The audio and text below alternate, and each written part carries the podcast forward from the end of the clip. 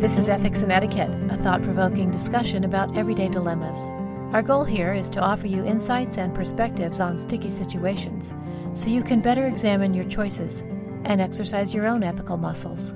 Today we're talking about parenting, children, and athletics. Do you push your kids to play sports? How much pressure is too much? Should parents draw the line on kids playing multiple sports in one season? And how do you define the line? I'm your host, Marna Ashburn. Let's meet the other members of the team. Say hello to wife, mother, and attorney Kelly Halligan Zimmerman. Hi, Kelly. Hi, Marna. Hi, Mike. Hi, everybody. And Mike Derrick, a retired Army officer, combat vet, and father of four. Hi, good, Mike. Good morning, Marna, and morning, Kelly. And I just want to say hi to all our listeners. Welcome to both of you. And hello, everybody out there in podcast land. Mike, you told us about a backpacking trip you took several weeks ago with your wife, Kathy. And I see by the pictures and texts she sends me that you just came back from another hike. Yeah. We'd love to hear of your adventures. So, Oh. can you tell us a little bit more about it before we get started? Well, most importantly, you know, at this phase of our lives, we both survived.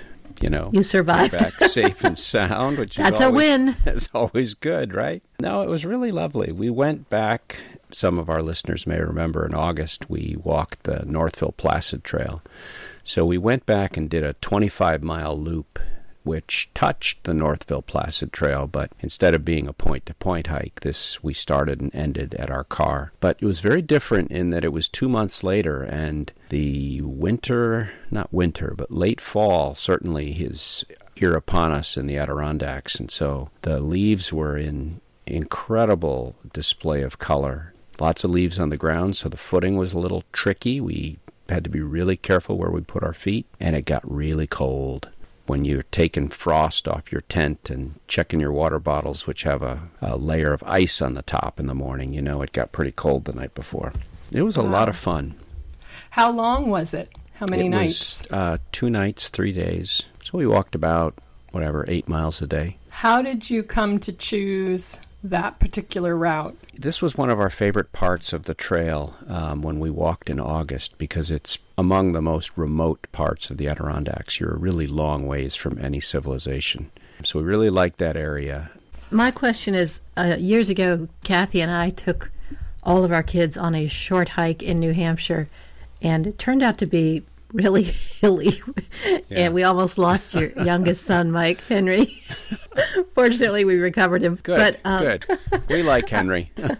I was surprised at how rugged this trail was. So, how rugged is the French Louie Trail? It's rugged, you know. The Adirondacks are known for roots and rocks. So this is not, you know, there are portions of it which are old roads, and so those tend to be pretty smooth. But there are parts which are really rough. You know, you're putting, you're checking every every place you live, put your foot down, because there are, you know, all kinds of things you can trip on or bump into. Trail gets pretty tight at times, and it's often hard to find.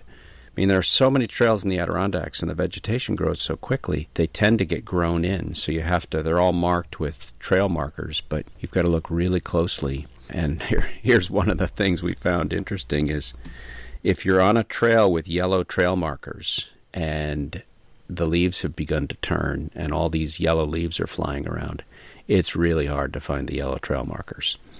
So- Because their blaze is on the tree. Yeah, Is they're that what you're talking about? little Yeah. discs. They hammer little discs into Oh, the okay. trees. Yeah. Wow. Any flooded out portions of the trail on this one? Um, not this time. No, we uh, we did get a massive rainstorm. Uh, I don't know if you guys, you know, one of these hurricanes that hit the Gulf Coast and then turns into just uh, lots and lots of rain up up north here. I'm I know you guys get them more often than we do. The first night out was really spectacular with thunder and lightning and rain. And fortunately, we found a lean-to, which are the little three-sided log shelters. So we were able to tuck into that and uh, get out of the rain. It was it was pretty exciting. so, if it's three sided, there's one side that's open. Yes. So, how much rain gets in on that one side? Uh, depends on which way the wind's blowing. it's pretty simple. You take your chances. yeah, if the wind's blowing right in the lean-to, uh, you better you better keep your wet weather gear on because uh, you're going to be, even though you may be under a roof, you're getting rain on you. So we, but we, it worked out okay. It was cold and It was just far fewer people than August, obviously. And what was interesting was we met all these people out in the woods, not a handful, not many, but they all without exception, were people who knew what they were doing. Uh, in the summer, you kind of tend to meet some some folks who are just out for you know maybe their first backpacking trip, and they're just figuring it out, carrying a seventy pound pack and struggling along. But when you go in October, a seventy pound pack. yeah, you know, I mean, you've seen those. Like, I don't know if you've watched or read the book by Cheryl, watched the movie or watched read the book by Cheryl Strayed, but she walked yeah, the Pacific Crest Trail. The monster. Yeah, and she started with you know the, she probably weighed 110 pounds and she started with, you know, a pack that was two thirds her weight. That's not a good ratio. In October, you meet people who are really pretty, they have it together, let's say. So we met some very interesting people who knew the ground well, who had you know interesting experiences that was kind of fun it looks really interesting and three day hike sounds like something i might be able to do yeah and then I would like to get back to my creature comforts. Thank you very much. Oh boy, I tell you that first that first time you get into, you know, we stopped and ate on the way home and sat down at a real table and someone brought us hot food and fresh food. That's the difference. It's fresh food. Boy, that tasted good. Kathy says you make a mean bowl of oatmeal in the morning. Yeah, it's kind of become my my specialty. It's your specialty. I don't know if that says a lot about my culinary skills, but uh, it's nothing like, a, as everybody knows, if you're going to do walk all day, there's nothing like a good breakfast. Quick question: uh, Do they have bathrooms along the way? So every lean-to, every shelter will have a an outhouse, and they are in varying states of repair. Some are some are pretty good, some are a little sketchy. Otherwise, Ooh. you're on your own. Sounds good, Mike. Yeah, Thanks. not sure what to make of that. Kelly, Kelly, the enthusiasm level just plummeted. mm. Kelly yeah. and I may be content to do this vicariously through you, Mike. Okay. Yes, yes, and and it sounds fabulous, but I don't know. It does sound cool though. Yeah. Well, thanks for sharing that yeah, with us, thanks. Mike. Thanks for asking, you guys. Pictures did look fun. very pretty. The fall colors. Yeah. Hey, maybe we should post some. Yeah, I, I was thinking that too, and also a, a, trail map of the route. Yeah, no, it's a. You it's could a run into spot. listeners the next time you're up there, Mike. yeah. Yeah. Right. How did you guys deal with the coronavirus when when you're out hiking? Do you have like masks handy for when you see people? We didn't this time. You don't get too close to people. You know, you step back from them. You don't crowd their space. Uh, you're never indoors with them. The difference this time is the way it would normally work in these Adirondack lean-tos and shelters is that if somebody walks up to your shelter and you're already you are already in it, you would never turn them away, especially if the weather's bad. In this time, both those who are in the lean-to already and those who are walking up to it, they kind of know that people aren't going to share lean-tos. That's the difference. So most folks carry a tent at this time of year. So they usually pitch a tent nearby. You never saw like two groups occupying the same lean-to. I wondered yeah. how that worked. Yeah, curious too. We stayed apart. I mean, New York State is, is very rigorous on um, this whole COVID thing, and we, we just unfortunately had another outbreak this morning in a another senior home, probably about 40 miles from here. And I, I, don't know how big it is, but we've had this is the second outbreak in a senior home nearby in the first senior home, 15 people died and 150 were infected. So, oh, no. Um, this greatly affects Kathy's mom because she lives in neither one of those two places, but she lives in a similar place in the same county, which is nearby.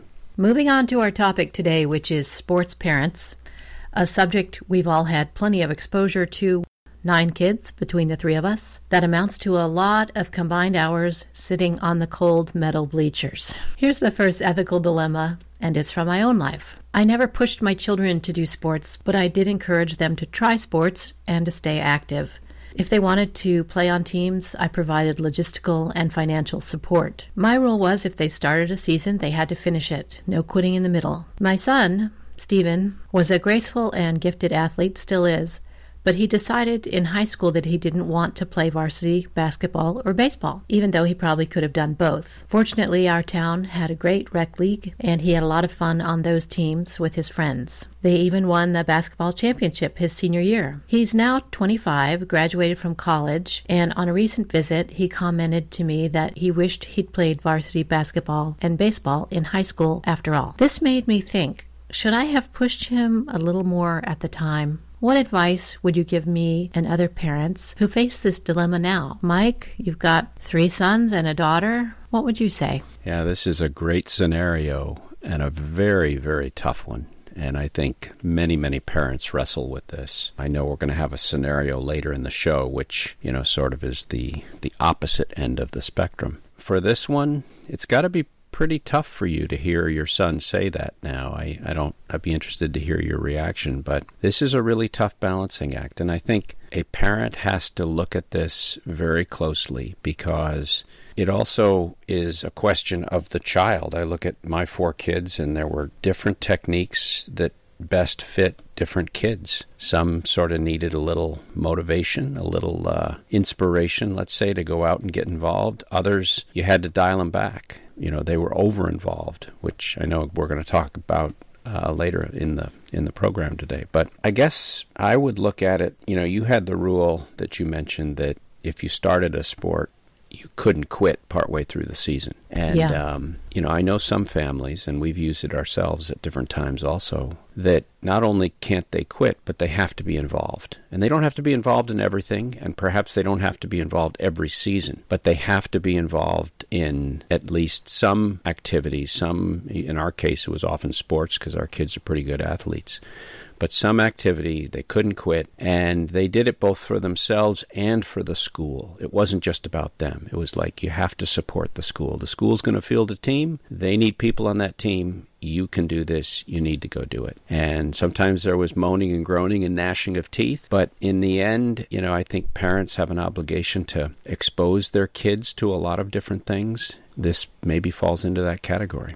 So, are you falling in the camp of, yeah, I probably should have pushed him a little bit more? Ooh, tough, Marna. I hate to second I, guess parents. I, I, know his. I know his dad did, and you know his dad. Yeah. his dad's approach was, look, you need to be building a resume while you're in high school yeah. if you want to get yeah. into college. Yeah. Well, there's that. I mean, it's a reality whether you like it or not. That's a reality out there now for young people. I think you you do have to push kids perhaps more than than might seem comfortable, let's say, at the moment. And, you know, I think back to my experience and my folks were pretty hands off, but then again, I was a pretty involved kid in a lot of different ways. And the funny thing was, when I was in season, when I had a, a sport going or I was doing multiple things at the same time, my grades always went up. So there was that factor. Oh, that's interesting. Yeah. Time management, huh? Mm-hmm. Yeah. Kelly, let's turn it to you. I'd like to hear what you say about this. Yeah, I don't think you did anything wrong. I mean, hindsight's always 2020. Stephen's probably looking back and thinking about things, but that doesn't mean that he would have been receptive at the time if you'd been, you've got to play sports for four years and, you know, do baseball and do football. And in fact, it might have worked against you. He might have rebelled. So that, I, I that's what I, I was afraid of. Yeah, I don't think you can go back and, and revisit these things. And I would say I did and have pushed my kids to do sports in a well meaning way because for my husband and I, sports brought us so much joy and so much happiness and was such an important part of our lives. And that's how you met. Yeah, yeah, and and it's just been a huge part of both our lives. So, you know, we always had our kids involved up until high school. Really our oldest probably good athlete but not not a competitive kid. Didn't really want to compete that much. You know, he played basketball. You know, he's like six five, runs well, athletic, but never really wanted the ball.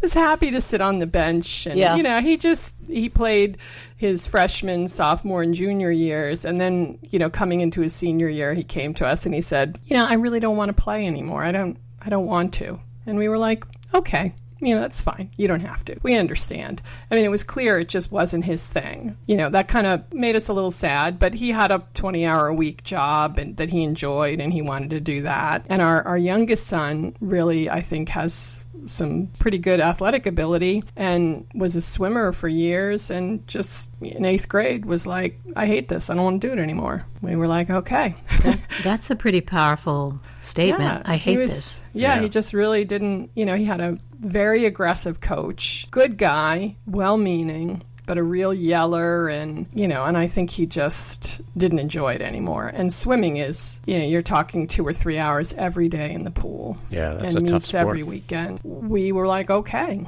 you know, even though really he was quite good. But, you know, so now he does, which so suits him for anybody that knows him, he does yoga. He loves yoga. Wow. He does yoga every Really? day. Yes, he's totally into yoga. And then he runs cross country and track. Does he try to win? No. He does it for social reasons. He likes to be with his friends. That's really cool. Yeah, I don't think it's that cool. I'm kind of like, um, it is a competition. Kelly's very competitive. Yeah. In case you hadn't noticed. Since you're doing it, why don't you try to win? You're out there. You know, Yeah. like he's kind of running and he's not even red. You know, he's like waving, chatting to the guy next to him as he's running past him. Have, have you ever like- had a runner before, Kelly? I ran track in high school and you know our daughter is on the track and field team at University of Missouri but she's not a runner she's Mm-hmm. Yeah. she's a field athlete so Yeah. I guess I guess not So I have been a runner and had a lot of runners in my family, and it, I hear exactly what you're saying about that sort of just participating thing. But the beauty of running um, and sometimes other individual sports is that if and when that's ever going to become a priority for him, boy, it can just take off because he's got that foundation and he knows what he's doing. So that's, well, a that's good to hear very Um, interesting case study you're talking about here with your son. yeah he just you know he just wants to be with his friends and in fact i almost think he doesn't want to compete because he doesn't want to offend anybody you know he just doesn't want to rub anybody the wrong way and so he's just going to get out there and have a good time which is completely incomprehensible to me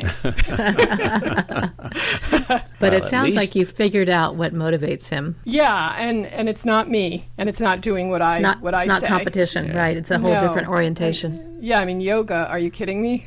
My husband and I are like, what is going on? Yeah, we think it's great. We think it's great. You know, he's found his niche. He loves it. He goes to this studio. He wants to maybe learn to be an instructor. So Wow. we're like, okay, great. How old is your son? He's 15. Okay. I'd say that's pretty unusual and been pretty extraordinary. Yeah, So- I don't know how he Yeah. he found the niche, and so you know we do what what you describe, Marna. I think in some of the later scenarios is we get him there. Yeah. Well, take heart that the things he's chosen are lifetime sports.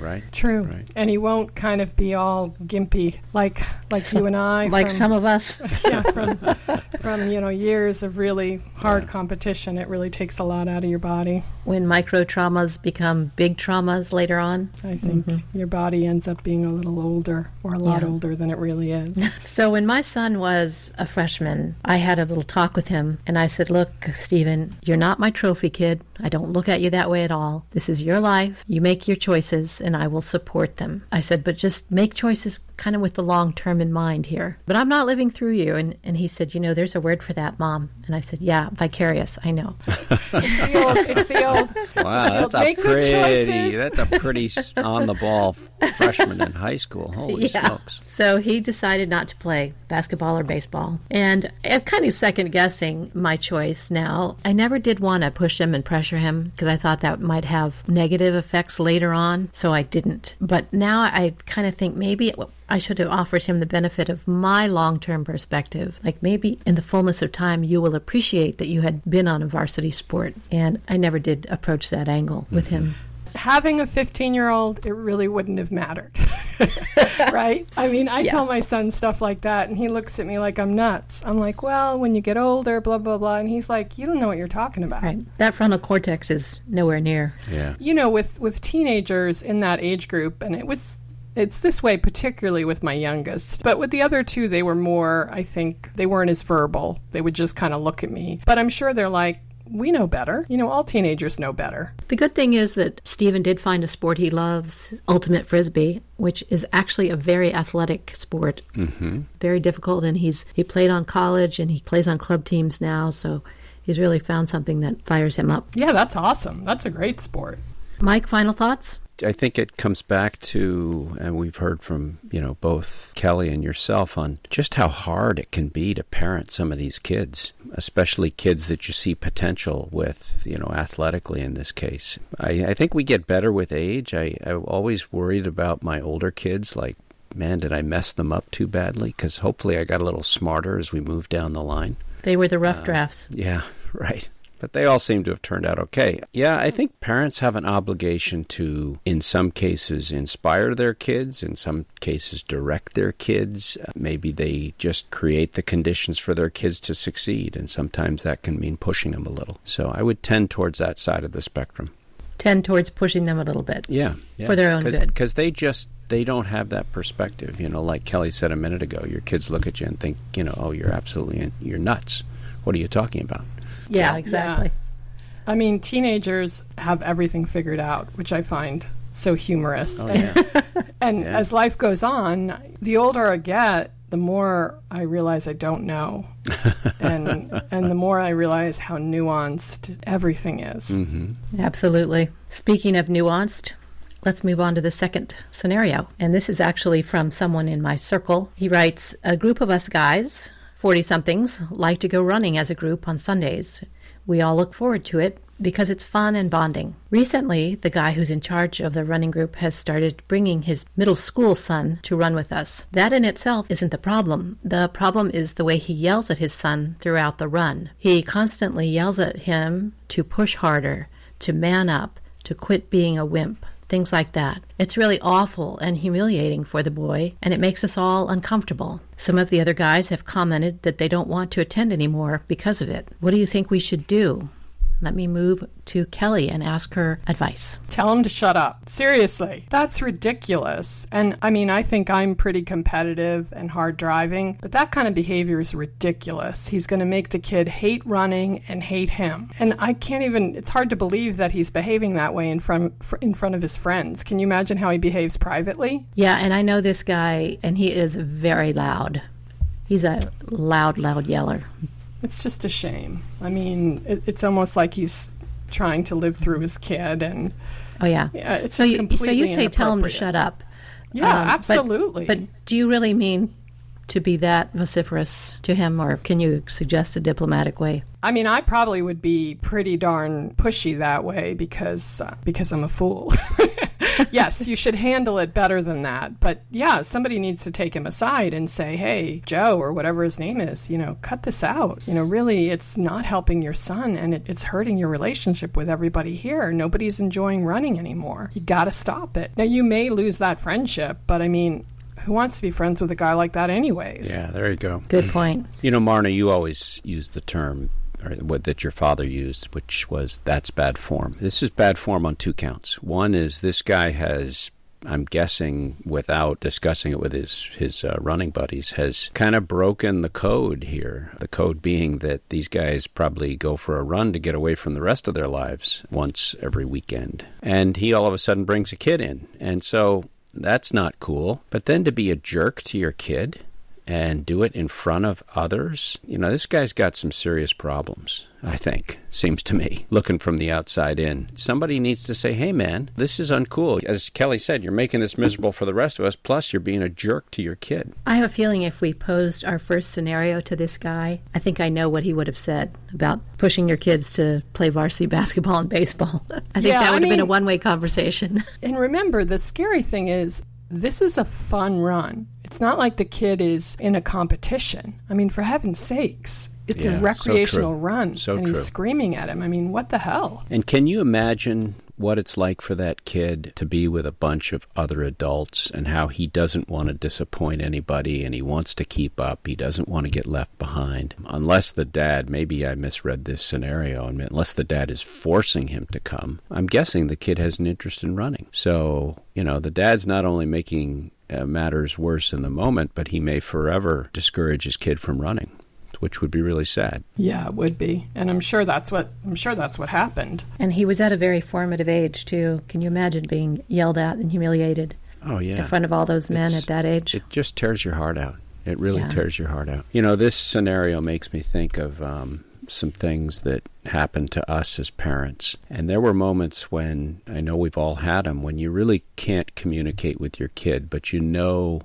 You know, some message probably should be sent, and for whatever reason, you know, maybe back to Kelly's thing that you know, they're a teenager and they know everything and they just don't need to listen to their parents. We had a lot of that. But we would often, I say often, two times in particular that I can remember, we would go to people we knew, family friends who knew our kids, who had a relationship with our kids, and we would ask them to kind of influence the kid in some regard. And in one case in particular, this turned into the most remarkable relationship where our son spent a significant amount of time with a family friend who our son was a runner, this guy was a runner, and things that my wife and I couldn't talk to him about and couldn't help him with. This guy was graceful enough and interested enough to step in and make it work. So, you know, this scenario with the group of men out running and a, and a kid comes along makes me think, boy, we that's a missed opportunity. You know, the dad didn't need to yell at his kid. He could have just let things happen and the kid would have probably learned from some of the men in the group if it had been handled gracefully.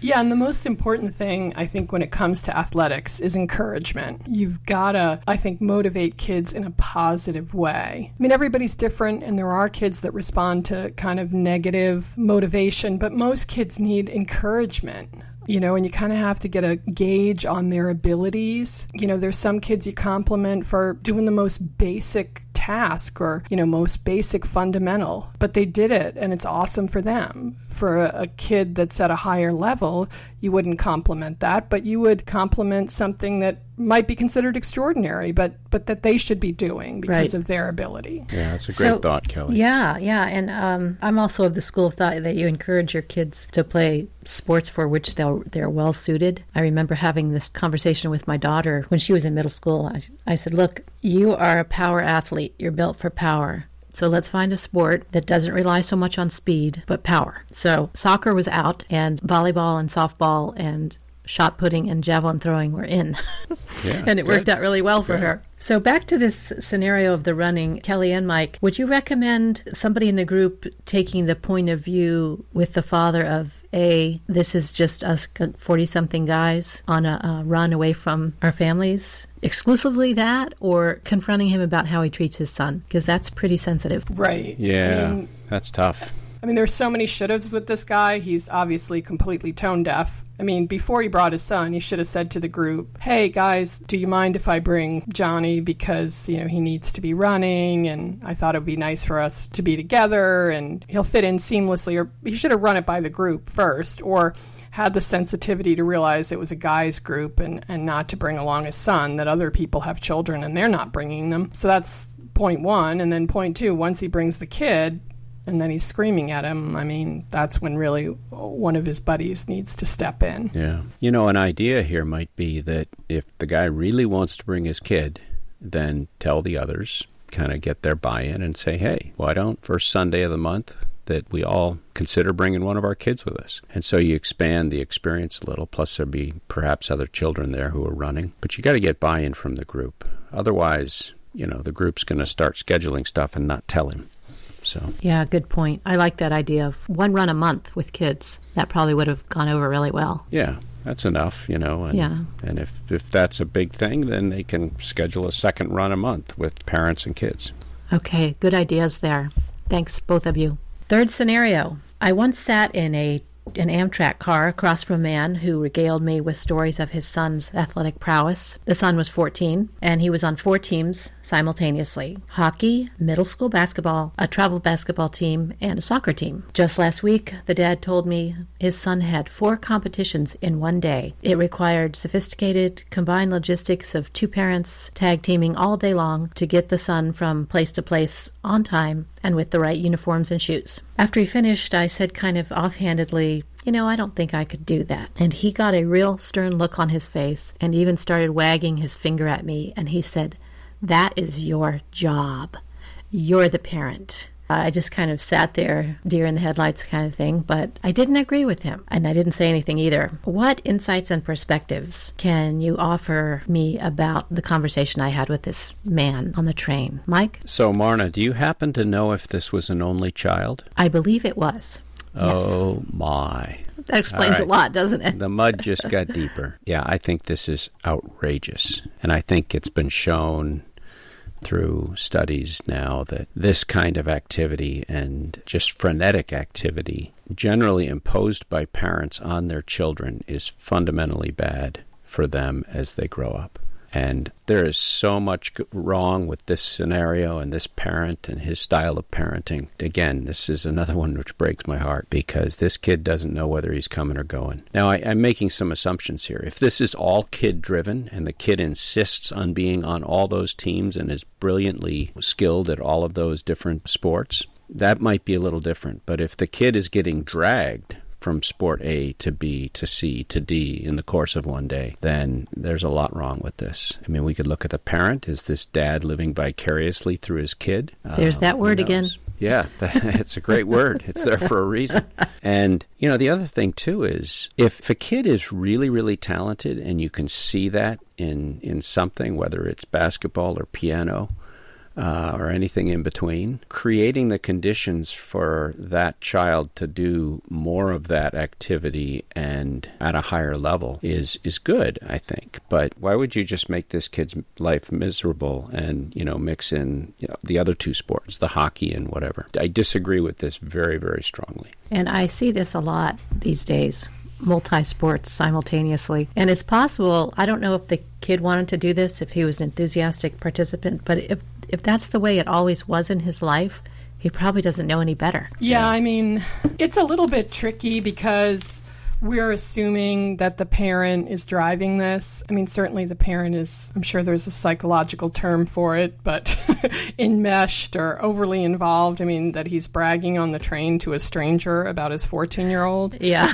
uh, is a little nutty. But no, it's not your job to drive the kid to 14 activities on the weekend. I mean, as a parent, I think these are family decisions. I know some families that say you will participate in a sport, you know, throughout the year, just one you choose what you want. It can be recreational, it can it can be at your school, it can be through the church or whatnot, but you need to be active in some way. And some families restrict it to one activity or two, and that's it. Uh, because they have other kids or they have a job, they can only do so much. Plus, there's usually cost involved. You know, as a parent, you know, your job really is basically to feed and clothe and educate and provide health care for your child. Some families can't do more than that, and that's fine. I think this guy is way off the mark. I mean, what I will say is if the young man really wanted to do all that, that's great. I mean, I don't see an issue with it if his grades are, are good and, and he's happy um, and healthy, you know, if it's not hurting his body. I mean, there's a lot of evidence that for young athletes, it's better to participate in multiple sports. You know, the move towards, you know, taking a talented athlete and putting them in one sport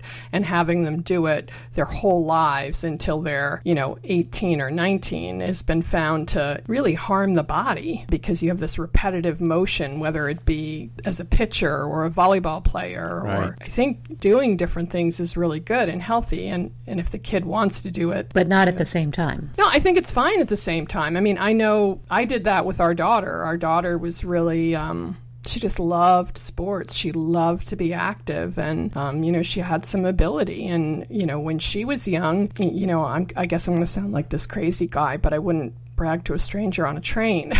when she was young, I, I I can remember when we lived in Texas that there was a time when she was swimming because swimming's kind of a year round thing, and she was on a club volleyball team. And then her Catholic school had a middle school basketball team, and she was doing all three. And I can remember a Saturday or two where we kind of had to run from one thing to another. I think there were just two, but she really enjoyed it and she wanted to do it. So, you know, we supported her. So I don't see an issue with that if if that's what yeah. the child wants.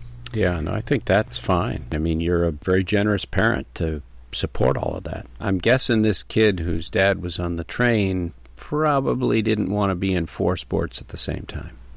So you think the dad didn't?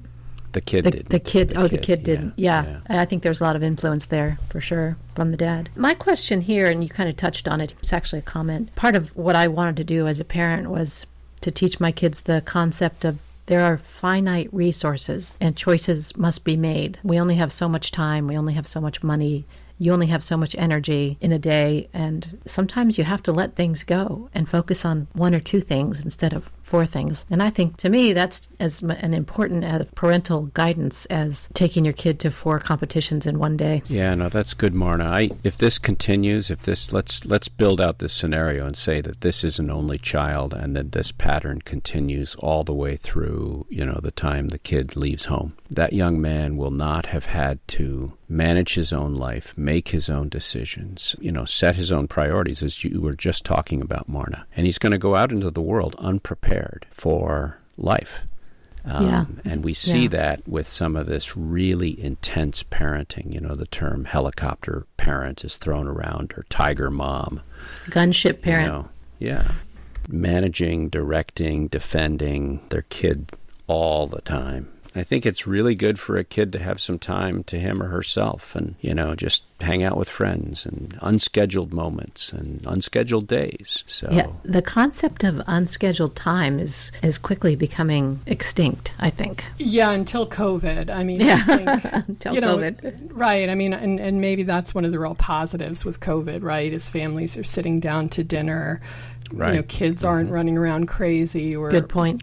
You know, dad who's an executive is working from home, so he's spending more time with his wife and kids. And I don't mean to assume it's a it's a man. It could could be a woman. Um, I agree. I think a lot of parents, you know, think they think their kid is special or they want we're so into athletics in this society and we so enjoy you know watching professional sports and college sports that you know so many families think, oh, my kid is going to get a college scholarship, and you know, my kid's going to play here or there. And you know, I was looking this up for today's podcast, and I found something scholarshipstats.com, and it was you know the varsity odd, you know, for young men and young women, and I focused on playing NCAA Division One, and I mean the statistics are just the number of kids that end up doing this, you know, moving from being high school athletes to college athletes at the Division One level, and this isn't even a scholarship. This is just playing. It's like 1.8 percent wow. That's for all. young men. Wow. Yep, and that's for young men at the Division One level, and it varies. You know, they did it by sport. So, for example, for men's volleyball, it's 0.6 percent, Wow.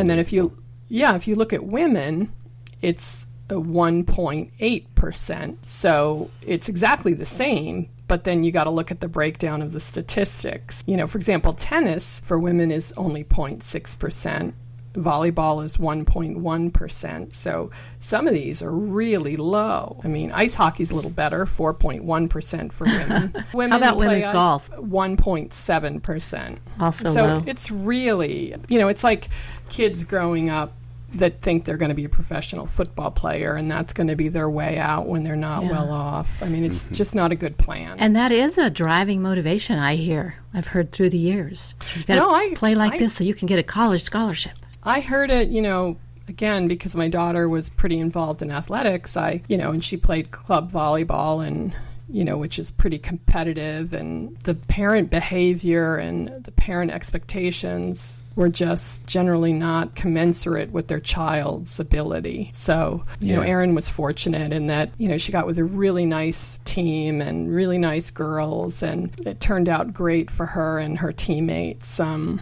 you know, every one of those girls went on to play Division One volleyball, which is pretty amazing. That Except Erin, remarkable. Yeah. except Erin, who is doing Division One track. Did Erin want to play Division One volleyball? Did she have to change course in there? Yeah, she really that was her goal. You know, she had several scholarship offers, but she, for fun, decided to throw the javelin. She just one day texted me from high school. She was a sophomore and said, I want to go out for track and field. She goes, Is that okay?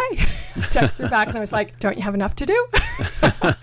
like, you're, you know, this club volleyball, she had given up basketball. You know, she had to make decisions along the way, which you guys are talking about. Right. And I said, you know, I don't know how we're going to fit this in. She goes, I just want to get outside. I'm tired of being in the gym. I want to do something fun. So I was like, okay, yeah, go ahead. I mean, it was just the high school team. And I guess from playing volleyball years and, you know, having a strong arm and she had played baseball when she was little or whatever, she just was really good at this javelin. I mean, she could really throw the thing Wow. she ultimately decided like she felt like I can play Division 1 volleyball and I'm going to be okay, you know, at that level. She was like, I want to give this a try and see like what I can do with it. You know, she ended up I think her senior year being one of the top 10 throwers in the country. We've had these wonderful scenarios today about parenting and kids and sports and somewhere in there Kelly, you gave Erin the ability to pivot you know, you either gave her the experience or the, you know, the attitude to go try something new. But that's to your credit and your husband's credit. And I wish more parents did that. Maybe you exposed her to something along the way that allowed her to go from her dream of being this D1 volleyball player to being among the best in the country and throwing the javelin. Great. We really didn't want her to, but she wanted to, and we wanted to support her. And I did talk to her before this podcast. I called her and I said, Hey, you know, these are our scenarios. did I push push you too hard? What do you think?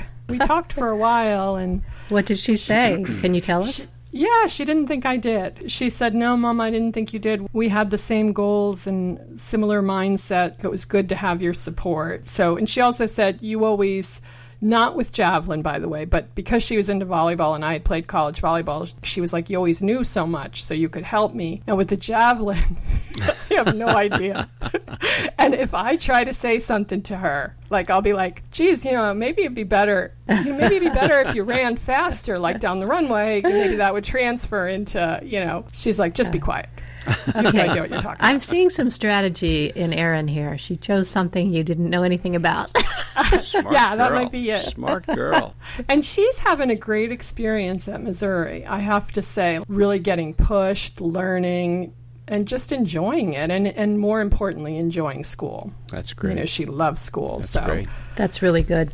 Yeah, it's all good. Glad I didn't to hear to talk so much about her, but shout out either... to Erin and Kelly. Parent of the yeah. year, Kelly. No, no, no, not not at all. Now we move on to our end notes portion of the program, where we like to leave you with a little something to think about until we return to the podcast in two weeks.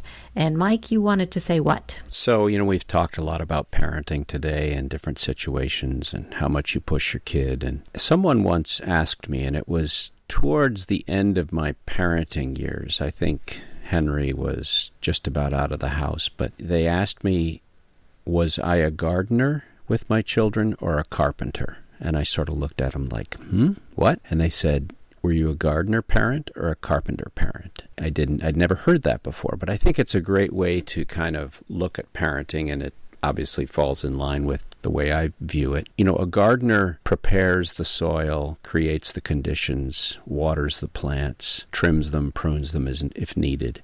Whereas a carpenter goes in and plans the project, does everything, manages, directs, assembles, builds. So I think when it comes to parenting, it is certainly my opinion that the kid is going to be better for having a gardener parent as opposed to a carpenter parent because then they're prepared for life. Then they kind of have had the opportunity to make some of their own decisions and set their own priorities. So I know this conflicts with what I said earlier, but again, parenting isn't easy and it's full of backs and forths and conflicts. And so, anyhow, just a, a, way to think about parenting. So, I thought I'd close with that today. Yes. Well, having watched you parent for how many years now? 25? Long time, Mark. I, I could definitely say that you are a gardener parent yeah. from what I've seen. Yeah. With some uh, carpenter moments, I would tell you. You know, different mm-hmm. kids at different times. So. Yeah, bringing in the uh, buzz saw. Uh, chainsaw usually more. Chainsaw. chainsaw. Carving things up. I mean, it's definitely the toughest job in the world, and I feel like I'm learning every day. And you know, you wonder if you make mistakes, and I know I've made mistakes, but you you hope that you can learn from them and and get better. And and it's always hard. You know, I'm always questioning myself because ultimately, you just want your kids to be happy and healthy and independent. And I would say decent and of good character, in addition yeah, to those absolutely. other three. Yeah. Yeah. Yeah. Yeah, I didn't mean to leave that out. Thanks, mm. that, that, was going to be my end note. I uh, I didn't really have a lot of ego involvement in having sports champions for kids, but I was more interested in raising decent children with character. And I think I did that. And the nice thing is that both of them are still very active and play sports and stay healthy with their various activities. So somehow or other, we managed to raise good kids. There you All go. of us. There All you of go. us. And that's your greatest legacy, I think. Yeah. I mean, Yeah, that's my that's legacy. That's how I look at life. So, Yeah. And I think having a lifetime of being active is wonderful. It's just so good for your physical and your mental health. Let's keep the conversation going. Leave us an email or a voicemail at our website, www.ethicsandetiquette.com. Check out our Instagram, at Ethics Etiquette, and our Facebook page, Ethics and Etiquette. If you want to support what we're doing, subscribe to our podcast wherever you listen to podcasts, and we'd appreciate it if you took time to leave a positive review while you're there. And thank you to all of you who keep recommending Ethics and Etiquette to your friends and family. For Kelly Halligan Zimmerman and Mike Derrick, I'm Marna Ashburn, and this is Ethics and Etiquette, a thought provoking dialogue about everyday dilemmas. It's good to be with you, and please join us again. New episodes are posted on the first and third Wednesday of every month. See you then.